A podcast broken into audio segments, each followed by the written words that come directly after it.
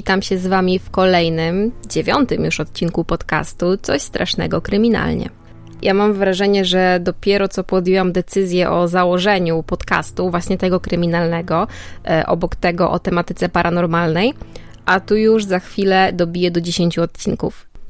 Jak też zauważyliście, posłuchałam Waszych próśb i teraz odcinki są znacznie dłuższe niż poprzednio. Mam nadzieję, że dobrze Wam się ich słucha. Być może od czasu do czasu będę wracać do tej formuły nieco krótszych odcinków, mm, w zależności od sprawy i w zależności od e, czasu, który będę mogła poświęcić na przygotowanie materiału. Ale nie przedłużając, zapraszam Was dziś na odcinek o Patricku Kearney, zwanym także jako Freeway Killer, czy nieco bardziej swojsko, autostradowy morderca. Kearney zasłużył sobie na jeszcze jeden przydomek. Nazywano go The Trash Bag Killer. Dlaczego właśnie tak? Tego dowiecie się w dalszej części materiału.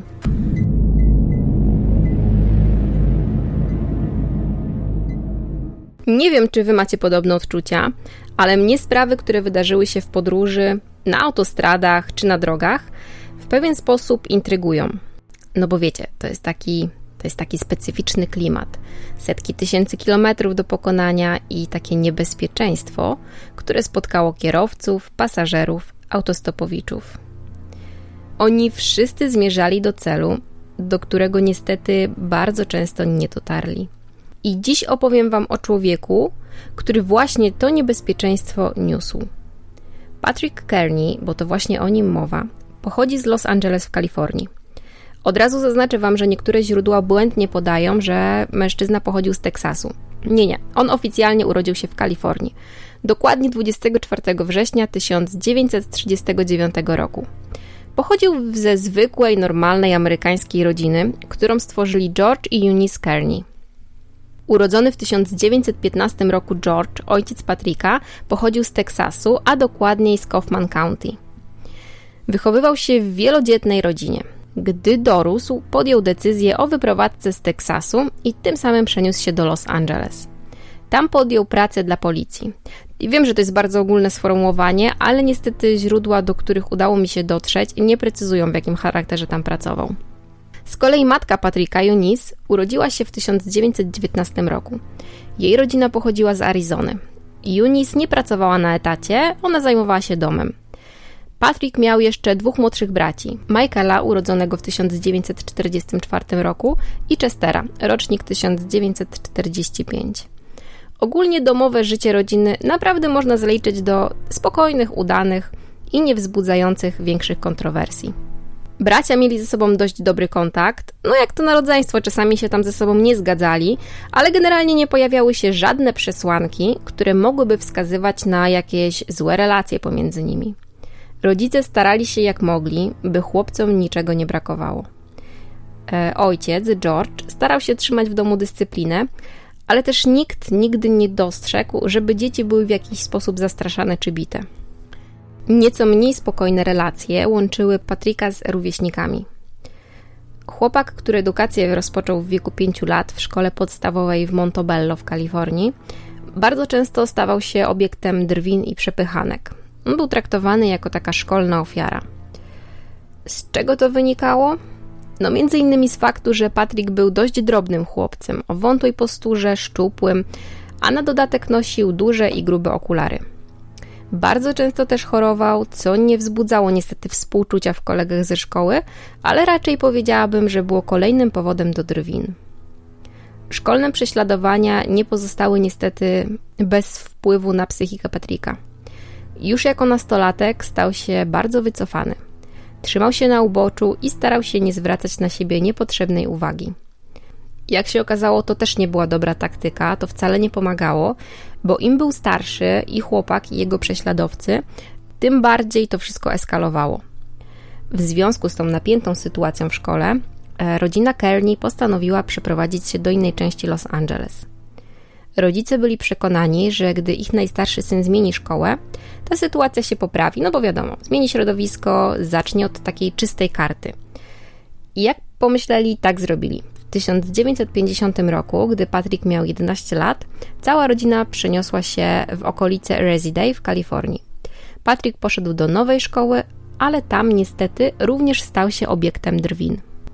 Ta sytuacja trwała, nic się nie zmieniało. Gdy Patryk miał 13 lat, jego ojciec, George, stwierdził, że chłopak jest na tyle duży, na tyle dojrzały, że można nauczyć go, w jaki sposób zabijać świnie i później przygotowywać je, no powiedzmy sobie, do skonsumowania. Dorosły mężczyzna robił to strzelając do zwierząt e, w miejsce za lewym uchem. I co najdziwniejsze w tym wszystkim, temu wątłemu, temu spokojnemu Patrykowi, ta czynność się bardzo spodobała i niestety on to kontynuował bez wiedzy ojca. Źródła wspominają, że Kearney zafascynował się także krwią i wnętrznościami tych zwierząt i że babrał się w tym już po egzekucji zwierzęcia. Po prostu ciężko mi jest sobie to nawet wyobrazić, ale niestety właśnie w tym czasie Patrick zaczął odkrywać w sobie jakieś dzikie żądze. Coraz częściej zdarzało mu się na przykład torturować i zabijać zwierzęta. E, no i źródła wspominają również o tym, że chłopak był zoofilem. Pojawiały się także fantazje o zabijaniu ludzi, według źródeł niestety nie po raz pierwszy. To trwało, Patrick coraz bardziej interesował się tą ciemną stroną życia, prawie zupełnie odciął się od swoich rówieśników i zaczął stronić w ogóle od jakiegokolwiek towarzystwa. Miał też spore problemy z nauką. Częściowo wynikały one z tego, że był w szkole nękany, bo jak się później okazało, się odznaczał naprawdę wyjątkową inteligencją, a według źródeł jego IQ oscylowało w okolicach 180, więc naprawdę całkiem, całkiem sporo. Jednak z uwagi na, na te problemy z nauką, w 1953 roku postanowiono go zapisać do specjalnej placówki, właśnie dla takich osób, które mają jakieś tam problemy. Niestety to również nie zakończyło problemów Patryka z rówieśnikami, bo część z tych oprawców chłopaka mieszkała w sąsiadujących z rodziną Kearney domach. No więc raczej nie trudno było im wciąż w taki czy w inny sposób gnębić chłopaka. Zdesperowani i zmęczeni całą sytuacją rodzice Patryka podjęli decyzję o wyprowadzce z Los Angeles. Jeszcze w tym samym roku rodzina przeprowadziła się do miasta Wilcox w stanie Arizona. Patryk miał wtedy dokładnie 14 lat. Głowa rodziny Kearney, George, rzucił pracę w policji i został sprzedawcą, natomiast Eunice nadal zajmowała się prowadzeniem domu i swoimi synami. Problem polegał na tym, że młodsi synowie państwa Kearney nie do końca potrafili poradzić sobie z tą sytuacją. Nie umieli odnaleźć się w nowym środowisku i mieli problemy z adaptacją. Zresztą nie tylko oni, sami państwo Kearney też no, nie byli zachwyceni nowym otoczeniem, tak delikatnie rzecz ujmując. Jedyną osobą z tej rodziny, która wydawała się być zadowolona z przeprowadzki, był właśnie Patrick.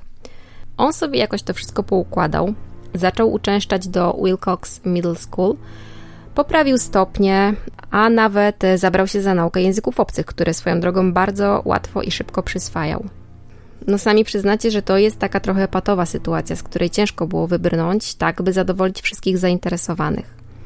Więc z ciężkim sercem rodzice podjęli decyzję, kolejną już, tym razem o powrocie do Kalifornii.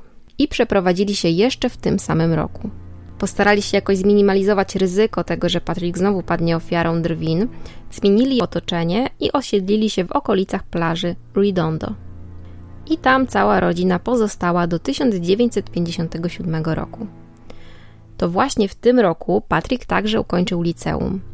Mniej więcej już właśnie po ukończeniu przez chłopaka szkoły rodzina znów się przeprowadziła. Tym razem jednak do Houston w Teksasie.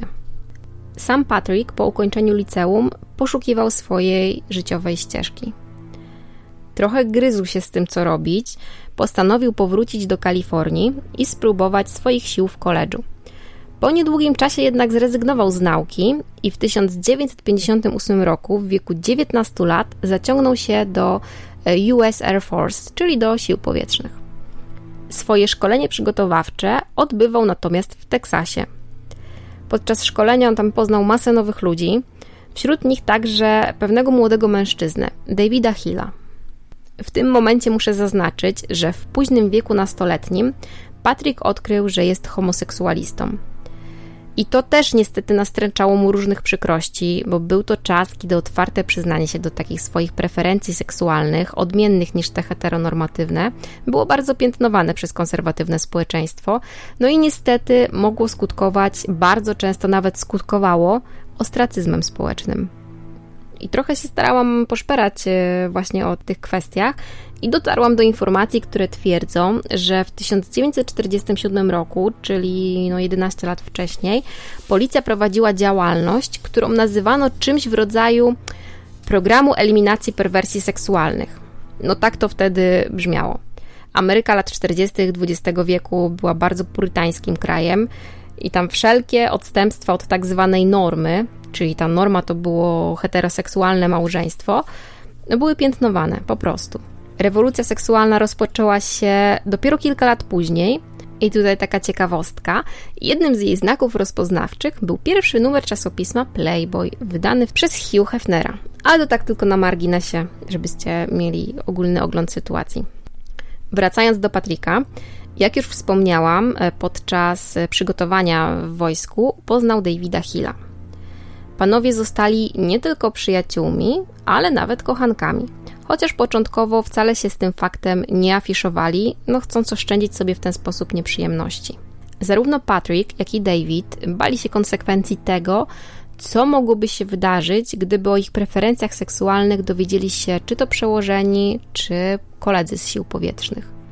A konsekwencje, no niestety, mogły być bardzo poważne, bo obaj, kolokwialnie mówiąc, mogli wylecieć z wojska na zieloną trawkę. I to jest i tak ta sympatyczniejsza wersja, bo mogli nawet zostać osadzeni w więzieniu. To już tak w tym mniej przyjemnym wypadku. Straszne, no ale, ale tak to było właśnie wtedy. W przypadku Patryka i Davida bardzo adekwatne jest powiedzenie, że przeciwieństwa się przyciągają, bo panowie całkowicie się od siebie różnili. Przeciwieństwie do wątłego, niskiego Patryka, który liczył sobie około 160 cm wzrostu, David był wysokim i bardzo silnym mężczyzną. Takim typowym amerykańskim e, futbolistą z high school. Zarówno też Patrick, jak i David wykazywali sporo rozbieżnych cech charakteru. Patrick był wycofany, był nieśmiały, e, był też bardzo inteligentny. Z kolei David był prawdziwą duszą towarzystwa. Bardzo szybko zjednywał sobie znajomych, miał ogromne poczucie humoru, był także uważany za takiego typowego luzaka. Patrick był natomiast dość bezbarwny w towarzystwie i w zasadzie w najlepszym wypadku w grupie był całkowicie niewidzialny. Panowie jednak dogadywali się naprawdę nieźle, a przynajmniej do momentu, w którym wydało się, że David jest gejem. Mężczyzna został w efekcie wydalony ze służby. Ta sytuacja była w kręgu jego znajomych bardzo często i bardzo szeroko komentowana, a on sam stał się szybko obiektem drwin i plotek. No i żeby się od tego wszystkiego odciąć, postanowił zmienić otoczenie.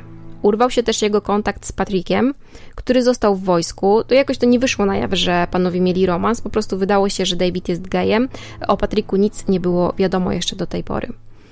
Z kolei David osiedlił się w miejscowości Labok, y, również w stanie Teksas, i prawdopodobnie, aby zacząć takie nowe życie, tym razem bez szykan, czysta karta, ożenił się z poznaną tam kobietą. Miała na imię Linda. Niestety, jak można się domyślać, no to małżeństwo do szczęśliwych nie należało. Z kolei Patrick też próbował sobie jakoś poukładać to życie na nowo. Został honorowo zwolniony ze służby, co oznaczało, że mógł ukończyć ją przed pierwotnie zakładanym terminem. Nie wiedział jednak, co dalej, tęsknił za Davidem. W końcu jednak udało mu się mężczyznę odnaleźć. I to ponowne spotkanie pary sprawiło, że postanowili dłużej nie zwlekać i zamieszkali razem. David porzucił swoją żonę, porzucił swoje dotychczasowe życie, aby znów związać się z Patrickiem. Obaj podjęli decyzję o natychmiastowej wyprowadzce do Long Beach w Kalifornii, gdzie czuli się w miarę bezpiecznie i gdzie przestali kryć się ze swoim homoseksualnym związkiem. Może też nie obnosili się jakoś przesadnie z tym faktem, ale towarzystwo, w jakim się obracali, czy sąsiedzi, e, wiedzieli znacznie więcej o łączącej ich relacji. W Long Beach doszło także do kolejnego zwrotu w życiu Patricka. Podjął swoją pierwszą pracę. Został inżynierem w zakładzie Hughes Aircraft, i trzeba przyznać, że był bardzo cenionym pracownikiem. I teraz, e, wiecie, tak wreszcie, po latach upokorzeń, najpierw w szkole, potem w wojsku, stał się szanowany w środowisku, w którym się obracał. Przełożeni dostrzegali jego poświęcenie dla firmy, uważano, że jest bardzo sumienny, dokładny, pracowity. Też bardzo szybko przyswajał nową wiedzę, co też ceniło sobie jego szefostwo. No i wydawało się, że w życiu Patryka nareszcie zaczyna się układać. Dobra praca, podziw otoczenia, szczęśliwy związek. W końcu dostał to, czego brakowało mu przez te wszystkie długie lata. Niestety, cierniem na szczęściu pary kładły się problemy finansowe. David miał bowiem znacznie mniej szczęścia w temacie zatrudnienia. On się tam łapał, co prawda, prac dorywczych, innymi w barach, w knajpach, ale no niestety to niezbyt poprawiało sytuację finansową partnerów, e, no i też stanowiło dla Patryka pewnego rodzaju obciążenie. Bo umówmy się, no David też jakby specjalnie nie był zainteresowany tym, żeby taką stałą pracę znaleźć. I źródła podają, że to właśnie e, był ten czynnik, przez który dochodziło do coraz częstszych kłótni. Po pierwsze, dlatego, że parze było coraz trudniej związać koniec z końcem, a po drugie, też chyba dlatego, że ta sytuacja godziła trochę w męskie ego Davida. On był coraz bardziej sfrustrowany i wiosną 1962 roku podjął decyzję o samotnej podróży. Chciał wyruszyć autostopem i przejechać w ten sposób cały kraj. Ta podróż do skutku nie doszła, ale rozstanie mężczyzn stało się faktem. David e, opuścił ich mieszkanie w Kalifornii i podjął próbę powrotu do swojej żony Lindy, która pozostawała w Labok w Teksasie. Załamany, wtedy 22-letni Patrick, szukał sposobu na odreagowanie nieudanego związku i na złagodzenie bólu po rozstaniu. Postanowił rozpocząć naukę i zapisał się na wieczorowe studia z historii na Uniwersytecie Stanowym w Kalifornii. I rzeczywiście, na początku to zajmowało jego czas i pozwalało na takie chwilowe zapomnienie o utraconej miłości. Ale szybko jednak okazało się, że to mu na dłuższą metę nie pomoże. Szczególnie dokuczliwe były dla Patryka wieczory, podczas których rozmyślał o Davidzie i o nieudanym związku. I tak właśnie pewnego wieczoru postanowił wybrać się na przejażdżkę swoim motocyklem, żeby zapełnić sobie czas, no i zapewnić jakąś rozrywkę. Niestety ta przejażdżka miała fatalne skutki. Podczas jednego z przystanków, tej dość długiej podróży trzeba przyznać, w okolicach miejscowości Indio, Patrick poznał dwóch młodych mężczyzn, dziewiętnastolatka i jego szesnastoletniego kuzyna. Cała trójka spędziła chwilę na rozmowie, a Patrick zaproponował starszemu z nowo poznanych nastolatków wspólną przyjażdżkę motocyklem. No chłopak był bardzo podekscytowany tym faktem, no i oczywiście przystał na propozycję. Razem z Patrickiem ruszył w stronę parkingu, na którym ten zaparkował pojazd. W pewnym momencie Patrick zatrzymał się jednak, wyciągnął pistolet i strzelił do nastolatka. Wycelował w specyficzny sposób, w miejsce tuż za lewym uchem. Tak jak mówiłam na początku, dokładnie w taki sam sposób jego ojciec zabijał świnie. Na zabójstwie nastolatka się nie skończyło, bo Patrick zaciągnął jego zwłoki w pobliskie krzaki i tam zgwałcił. Po wszystkim, gdy emocje już opadły, uświadomił sobie, że szesnastoletni kuzyn zamordowanego chłopaka był świadkiem ich rozmowy i z łatwością mógłby skierować na Patricka uwagę śledczych. Znalazł jednak makabryczne rozwiązanie swojego problemu. Udał się w miejsce, w którym po raz pierwszy spotkał nastolatków. No i niestety nie przeliczył się, bo szesnastolatek nadal tam był. Scenariusz się powtórzył. Kearney zabił po raz kolejny i po raz kolejny wykorzystał seksualnie zwłoki chłopaka. To chyba był ten moment, w którym Patrick uświadomił sobie, że potrzebuje kontroli. On chciał mieć partnera, nad którym mógłby dominować. Chciał się poczuć silny, męski, zupełnie inny niż w rzeczywistości. No i to właśnie w ten sposób rozpoczął się taki zabójczy maraton Patricka Kearniego. Jeszcze w tym samym roku, czyli w 1962, zabił swoją trzecią ofiarę, 18-letniego chłopaka imieniem Mike.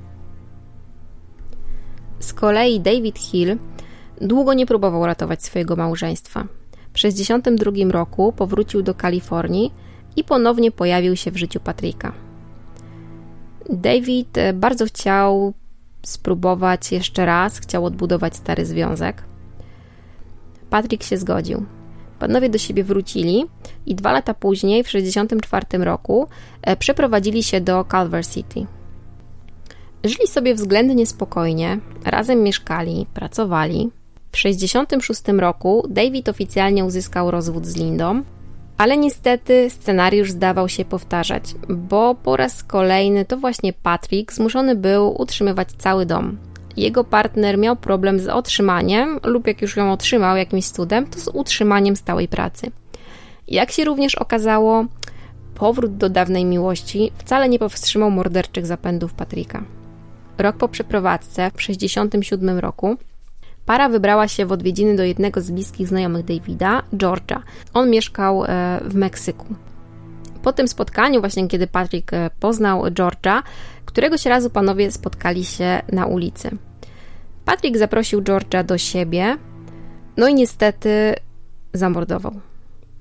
Po morderstwie zaciągnął zwłoki mężczyzny do łazienki, wrzucił ciało do wanny i tam dokonał seksualnej napaści. Niestety to jeszcze nie jest koniec tego, co zrobił, bo gdy skończył wykorzystywać zwłoki, rozczłonkował je, oskurował, a następnie wyciągnął kulę, którą zabił Denata. Później zabrał te rozczłonkowane zwłoki i zakopał je w ogrodzie. Co dziwne, źródła w ogóle nie wspominają o tym, by jego partner David podejrzewał cokolwiek. Nie, panowie żyli razem, ale w ogóle przez myśl mu nie przeszło, że Patrick może być takim zwyrodnialcem. Po zabójstwie George'a, Kearney przez około roku nie popełnił żadnej zbrodni. W 1969 roku Patrick zarabiał na tyle dobrze, że był w stanie kupić dom na Redondo Beach w Kalifornii, czyli w okolicy, w której uprzednio mieszkał ze swoją rodziną. Co ciekawe, według źródeł dom nie kosztował jakoś specjalnie dużo, bo trochę ponad 20 tysięcy dolarów, ale miał mroczną tajemnicę. Było to miejsce popełnienia zbrodni. Pomimo tego, zarówno Patrick, jak i David wydawali się być zadowoleni i dumni z tego, że udało im się znaleźć swoje własne miejsce. Zamieszkali razem w nowym domu, ale to nie przyczyniło się do polepszenia stosunków pomiędzy nimi. Właśnie wręcz przeciwnie. E, znowu pomiędzy nimi pojawiło się jakieś napięcie, znowu te stosunki uległy znacznemu pogorszeniu.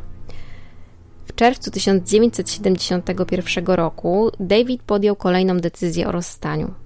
Wyszedł z domu, zostawiając Patrickowi tylko notatkę, właśnie dotyczącą swojej wyprowadzki. Jej treść uderzyła w Patricka na tyle, że poprzysiągł zemstę. I rozgniewany szukał sposobu, aby odreagować. 26 czerwca zdecydował się zabić po raz kolejny. Wybrał się na przejażdżkę swoim autem, Volkswagenem, a po drodze w okolicach Inglewood w Kalifornii zabrał auto stopowicza, którego następnie zastrzelił. Jak się okazało, jego ofiarą padł 13-letni John Demichik, którego ciało odnaleziono ponad dwa lata po morderstwie. Po raz kolejny Kearney zabił w 1973 roku. Tym razem zastrzelił młodego mężczyznę, Jamesa Berwicka, którego zgarnął do samochodu też w momencie, gdy ten łapał stopa. Zresztą to był ulubiony sposób Patricka. On sam był niespecjalnie rosłym mężczyzną, więc musiał opracować taki sposób, który pozwoli mu na porywanie mężczyzn, często znacznie większych, potężniejszych od siebie, bez zagrożenia, że to on z łowcy stanie się ofiarą. Badacze tej sprawy często podnoszą, że Kearney wybierał sobie na ofiary m.in. takie osoby, które w jakiś sposób przypominały mu jego szkolnych oprawców. I byli to najczęściej nastolatkowie. Kearney miał też y, taką dużą łatwość w odnajdywaniu nowych ofiar. Często zabijał podczas samotnych przyjażdżek swoim Volkswagenem Beetle i choć wydawać by się mogło, że to tak naprawdę nie mogło się udać, choćby między innymi ze względu na to, że nie miałby zbytnich szans w walce z często silniejszymi od siebie mężczyznami, to jednak w jakiś sposób Kearney potrafił wzbudzić sympatię i potrafił wzbudzić zaufanie wśród innych. Zatrzymywał się, oferował podwózki autostopowiczom, a następnie zabijał ich strzałem z pistoletu. Później jeszcze bezcześcił ich zwłoki, najpierw wykorzystując je seksualnie, a następnie najczęściej okaleczając, bardzo często na przykład tnąc na kawałki lub wycinając poszczególne organy. Także już po śmierci bił swoje ofiary, niejako wyładowując na ciałach swoje frustracje. Często na swoje ofiary wybierał, tak jak już mówiłam, autostopowiczów, ale także homoseksualistów, którzy na przykład korzystali z ofert barów dla gejów, a także między innymi męskie prostytutki. Po wszystkim Kearney pozbywał się ciał. Robił to w charakterystyczny sposób, który sprawił, że przylgnęły do niego dwa przydomki. Tak jak już wspomniałam na początku, Freeway Killer, czyli autostradowy morderca, i The Trash Bag Killer, czyli morderca z worków na śmieci. Ten drugi przydomek e, pojawił się, ponieważ Kearney często pakował szczątki ofiar w duże, czarne, takie przemysłowe worki na śmieci, które następnie porzucał wzdłuż drogi. Zdarzało się także, że na przykład podrzucał ciała w mało uczęszczane miejsca, na pustkowiach gdzieś niedaleko drogi, aby tak oględnie mówiąc, dzikie zwierzęta mogły dokończyć dzieła. Jak wspominałam, ofiarami Patryka najczęściej padali młodzi mężczyźni lub nastolatkowie, ale ma na swoim koncie także morderstwa dzieci. Jego najmłodsza ofiara, Ronald Dean Smith Jr., miała 5 lat. Chłopiec został przez Patryka uduszony 24 sierpnia 1974 roku. Trzy lata później Kearney zabił także ośmioletniego Merle Chance. Chłopiec e, przebywał, bawił się gdzieś tam niedaleko miejsca pracy e, Patryka, a ten porwał go, udusił, a następnie przewiózł szczątki dziecka do mieszkania. Nocą natomiast zabrał ciało i porzucił je w Parku Narodowym Angels National Forest. Zresztą tak naprawdę od 1973 roku trwał, można powiedzieć, taki nieprzerwany ciąg zdarzeń. Kearney wciąż zabijał. W jego życiu także wciąż pojawiał się i znikał David Hill. Panowie kilkukrotnie ze sobą zrywali, tylko po to, aby wkrótce znów do siebie wrócić.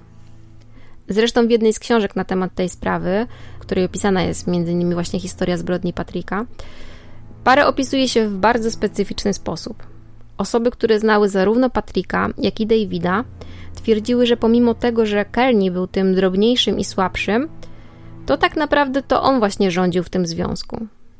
Zdaniem znajomych, zdaniem osób, które znały parę, David był bardziej potulny, co zapewne wiązali też z faktem, że nie miał stałej pracy i że był na utrzymaniu Patryka.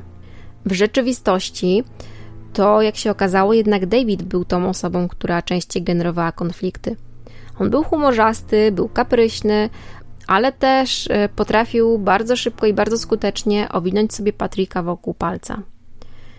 Mężczyźni też bardzo często się kłócili. Po kłótniach David najczęściej wychodził, e, zostawiając pogrążonego w rozpaczy Patryka. Sam umawiał się w tym czasie z znajomymi albo na przykład imprezował w barach dla homoseksualistów. No tak więc panów łączyła dość trudna, burzliwa i jak widać toksyczna relacja, którą pomimo tych głośnych i częstych awantur kontynuowali i wracali do siebie po każdej kłótni. Przez wiele lat Kearney, pomimo popełnionych zbrodni, pozostawał nieuchwytny. Być może ze względu na fakt, że porzucał szczątki ofiar na trasie lub na pustkowiu, śledczym bardzo trudno było znaleźć sprawcę tych zabójstw. Dodatkowym utrudnieniem był również fakt, że zwłoki były zazwyczaj w naprawdę tragicznym stanie, który e, uniemożliwiał szybkie ustalenie tożsamości ofiary. W pewnym momencie powiązano jednak Patryka z miejscem zorientowanym na homoseksualnych klientów.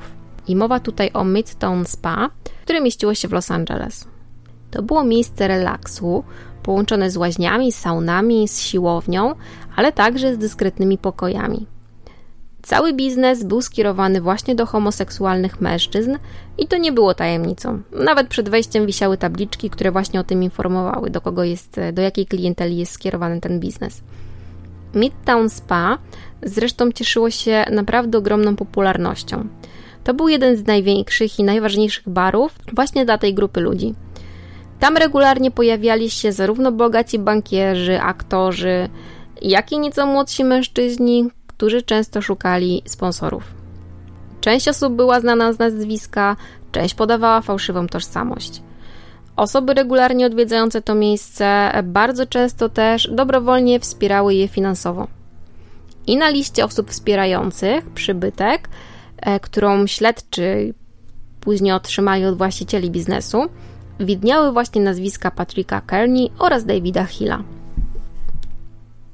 Jedną z osób, która bardzo często pojawiała się w Midtown Spa, był 24-letni homoseksualista pochodzący z Oxnard Arturo Ramos Marquez.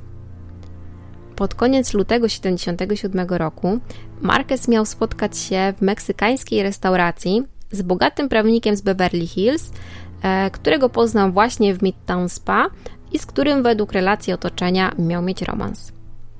Około tydzień później, 3 marca, kilku robotników pracujących na jednej z bocznych dróg zlokalizowanej mniej więcej 1,5 km od autostrady I-10 zauważyli ptaki krążące w okolicach znajdującego się tam uskoku.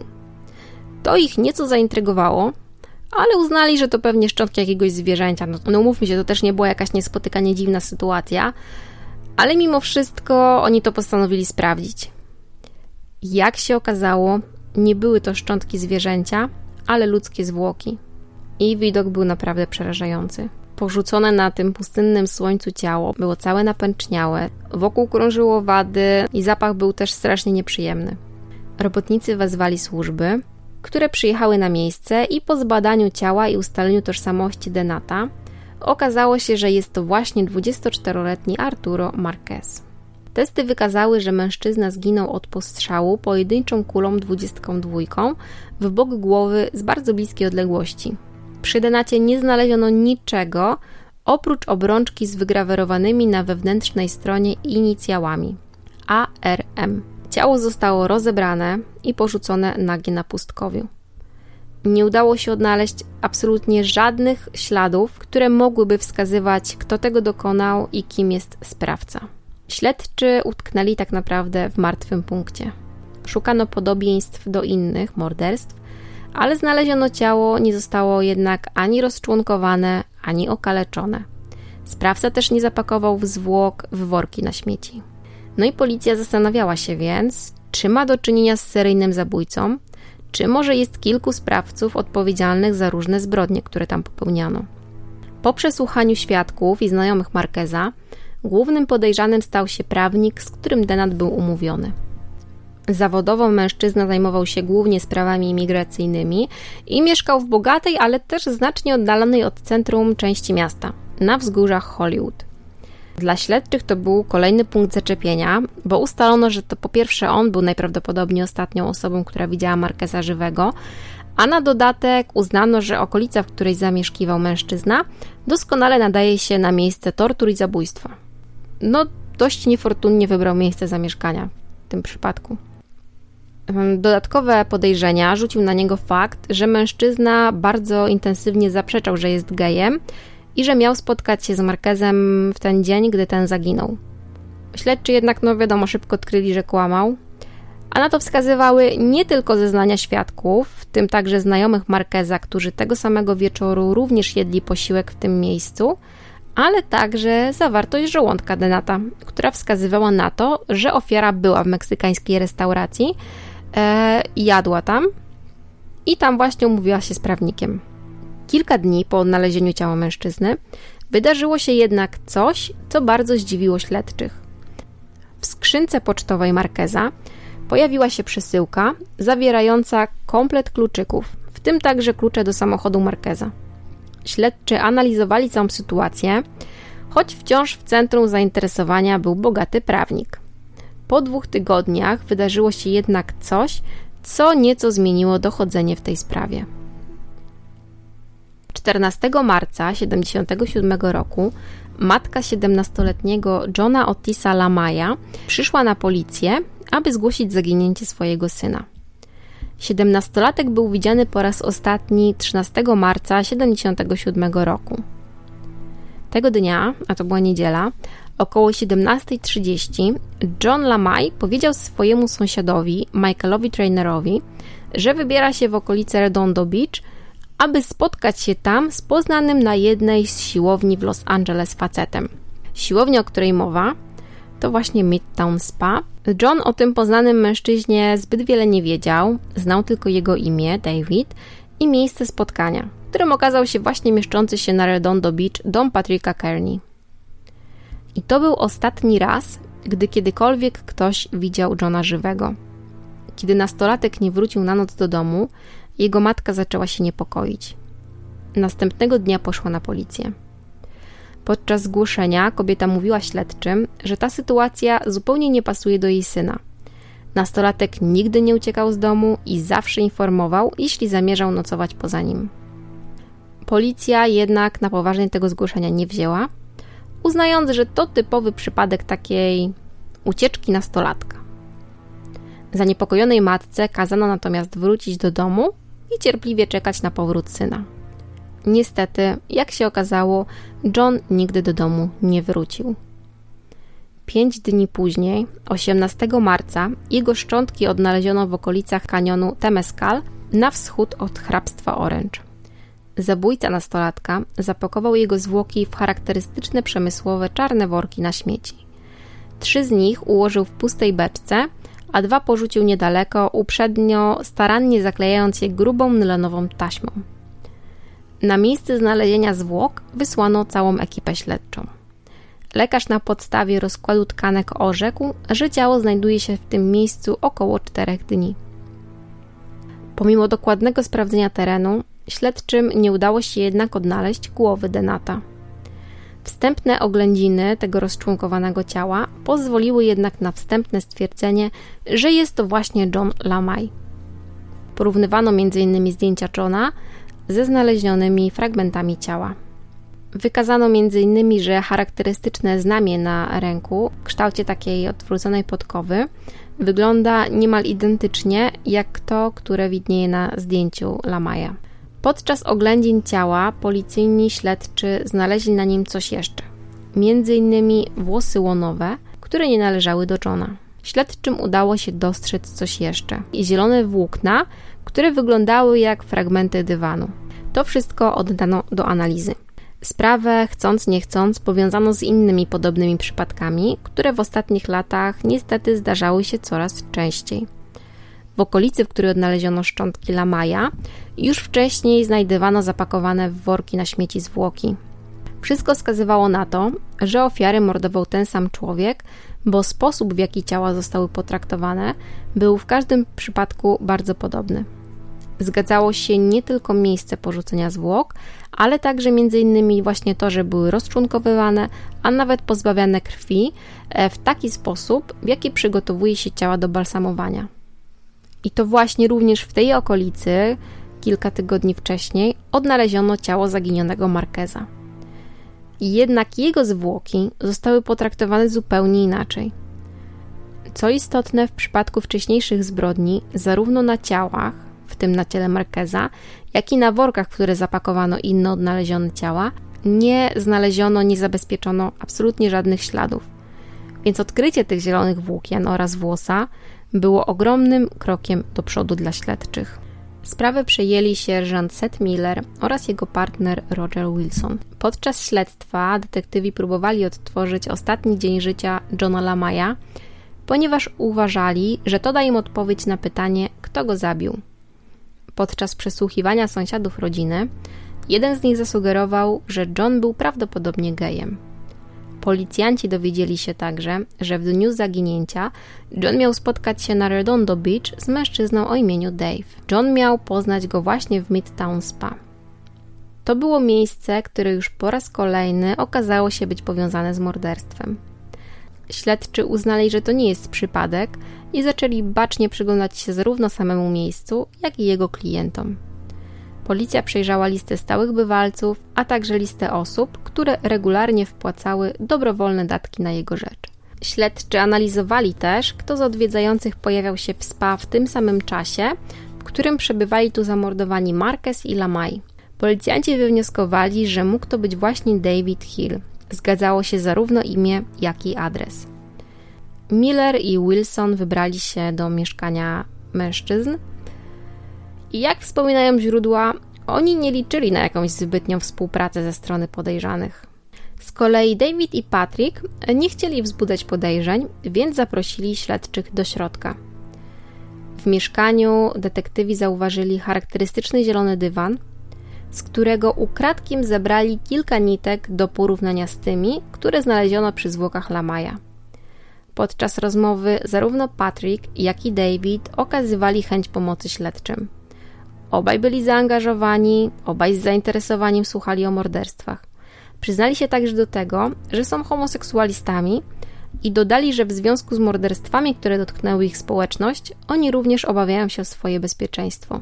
Kearney dodał również, że nie znał Johna Lamaja, a na dodatek był w pracy tego wieczoru, kiedy doszło do jego zaginięcia. David natomiast przyznał, że jego również nie było w domu, ponieważ w tamtym czasie odwiedzał przyjaciela. Śledczy nie uzyskali po tej rozmowie żadnej wskazówki na to, co mogłoby stać się z nastolatkiem. Pożegnali się więc i opuścili dom Patryka i Davida. Następnie udali się do laboratorium, aby oddać do analizy włókna zabrane z dywanu. Wyniki były zaskakujące. Materiał był identyczny jak ten, który został przylepiony do nylonowej taśmy, którą zaklejono worki ze szczątkami Johna Lamaja. Śledczy natychmiast udali się do zakładu pracy Patryka, aby ustalić, czy jego alibi jest prawdziwe. Gdy dotarli na miejsce, dokonali jeszcze jednego odkrycia. Worki na śmieci, których używano w zakładzie, były wyprodukowane przez dokładnie tą samą firmę, co te, w których odnaleziono szczątki nastolatka. Szybko przeanalizowano także zamówienia firmy i odkryto, że używano tutaj takiego samego rodzaju taśmy nylonowej, jak ta, którą oklejono worki z częściami ciała. Śledczy już wiedzieli, że to Kearney i Hill są zamieszani w sprawę morderstwa. Niestety, prokuratura uznała, że takie cichaczem zebrane włókna z dywanu w domu Patryka nie są wystarczającym dowodem, by wydać nakaz przeszukiwania domu, już nawet nie wspominając o sądowym procesie, gdyby do takiego miało dojść. Prokurator dał jednak śledczym furtkę i uznał, że zgodzi się na wydanie takiego nakazu, jeśli wrócą do domu, w którym mieszkał Patrick i poproszą o możliwość pobrania ich DNA oraz próbek dywanu.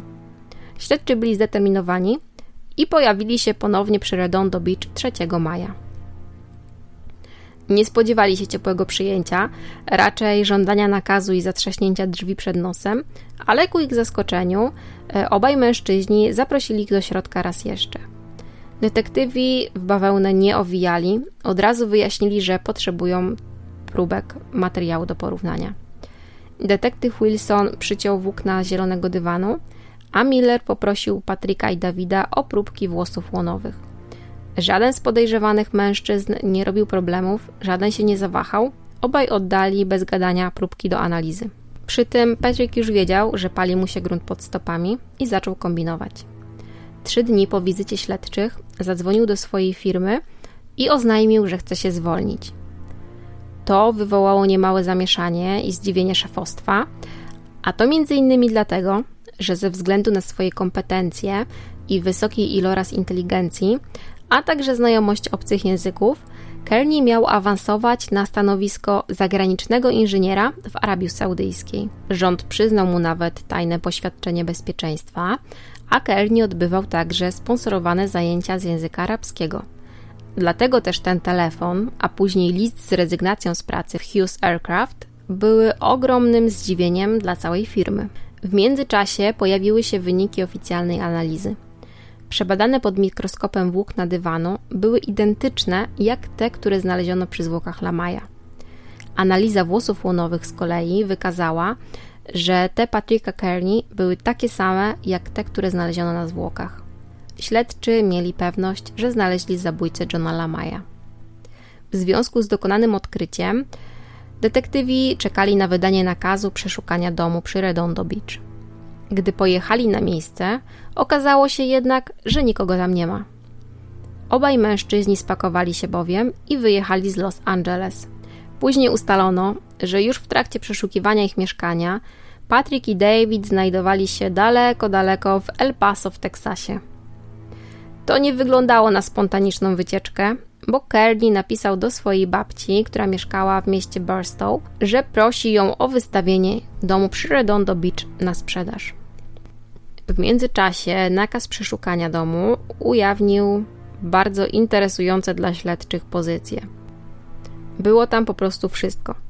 Od pornografii filmowej po jakieś akcesoria typu zabawkowe kajdanki czy gumowe rękawiczki – Co ciekawe, było tam też kilka pożółkłych już gazet, mm, które pisały o serii morderstw homoseksualistów e, w Houston na początku lat 70. No, oczywiście technicy sprawdzali również ślady biologiczne.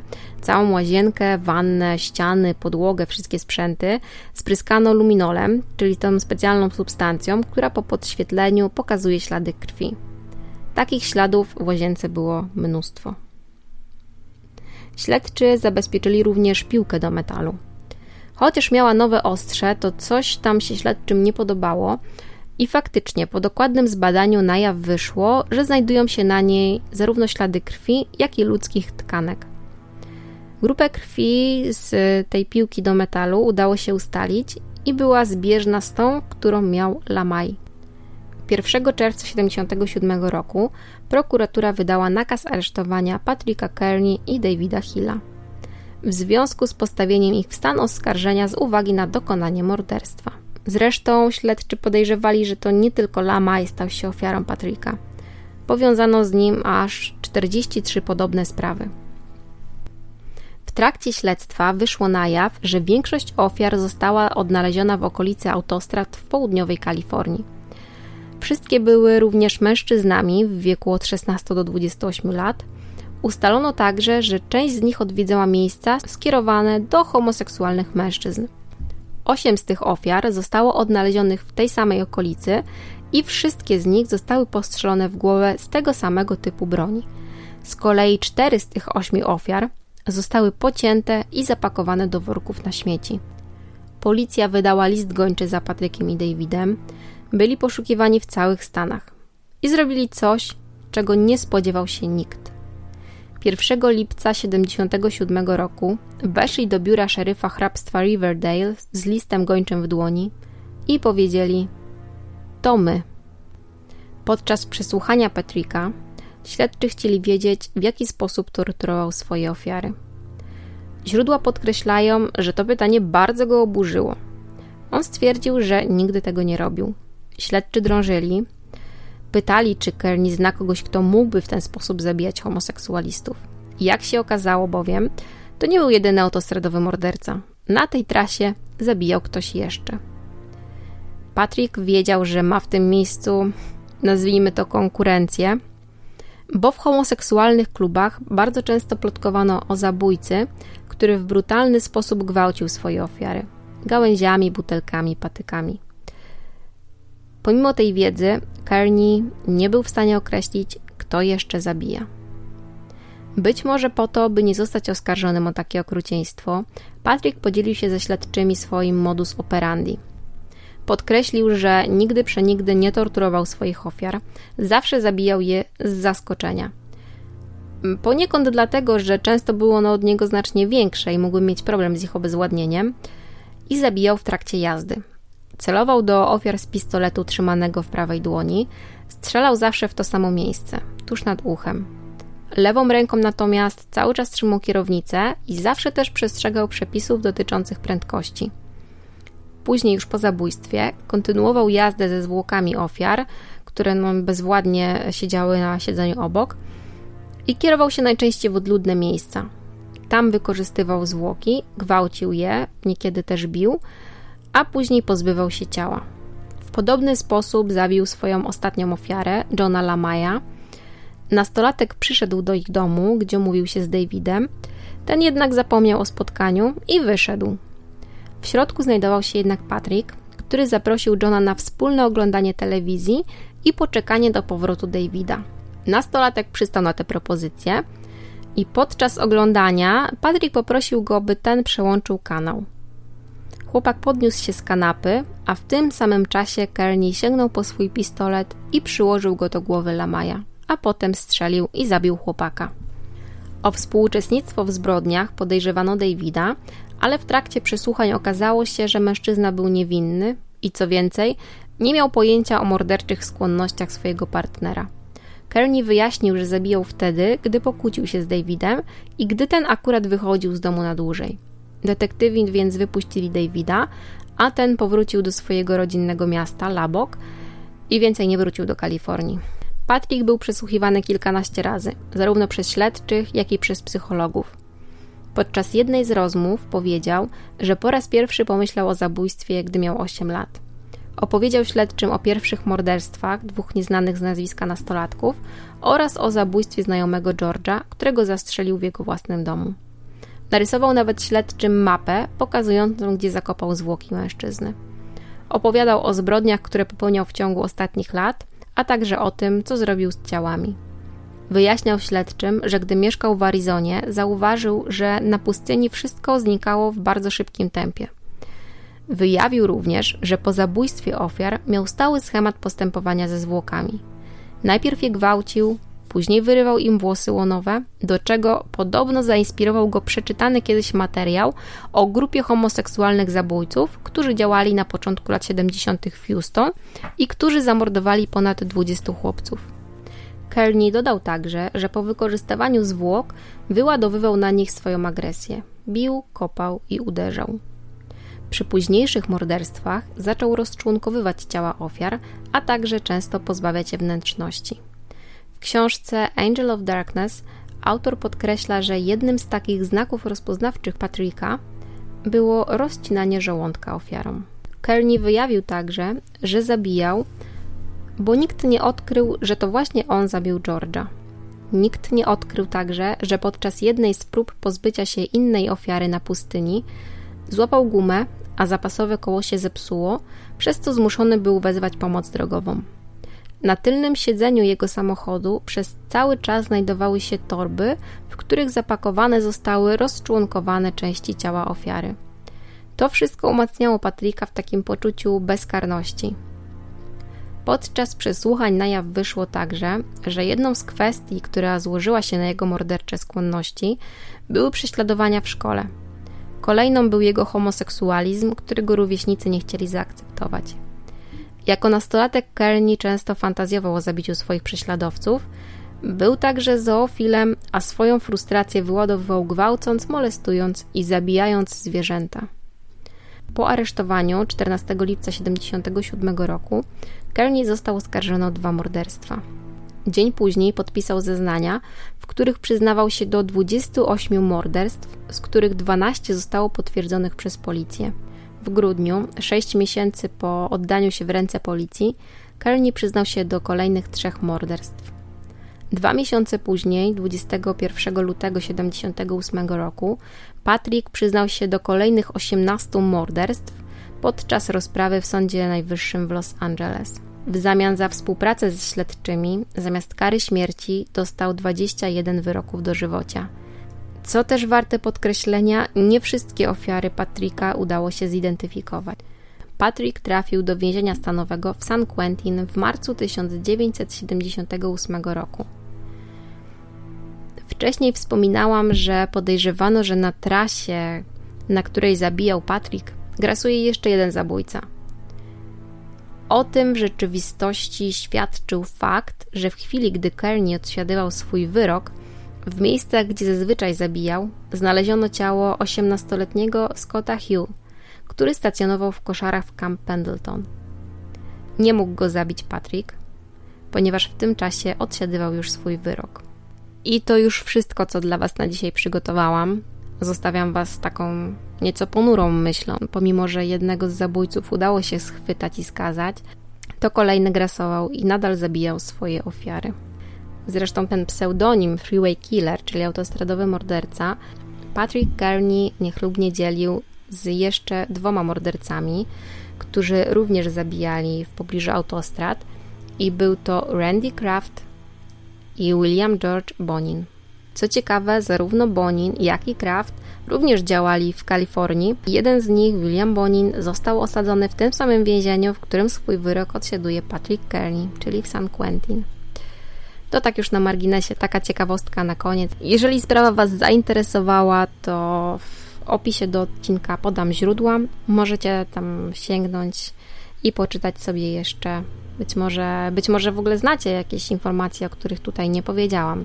Jeżeli tak, to bardzo chętnie poczytamy w komentarzach, żeby uzupełnić swoją wiedzę na ten temat. Tymczasem bardzo mi miło, że poświęciliście ten czas na odsłuchanie tego odcinka i do usłyszenia w kolejnym materiale na kanale Coś Strasznego.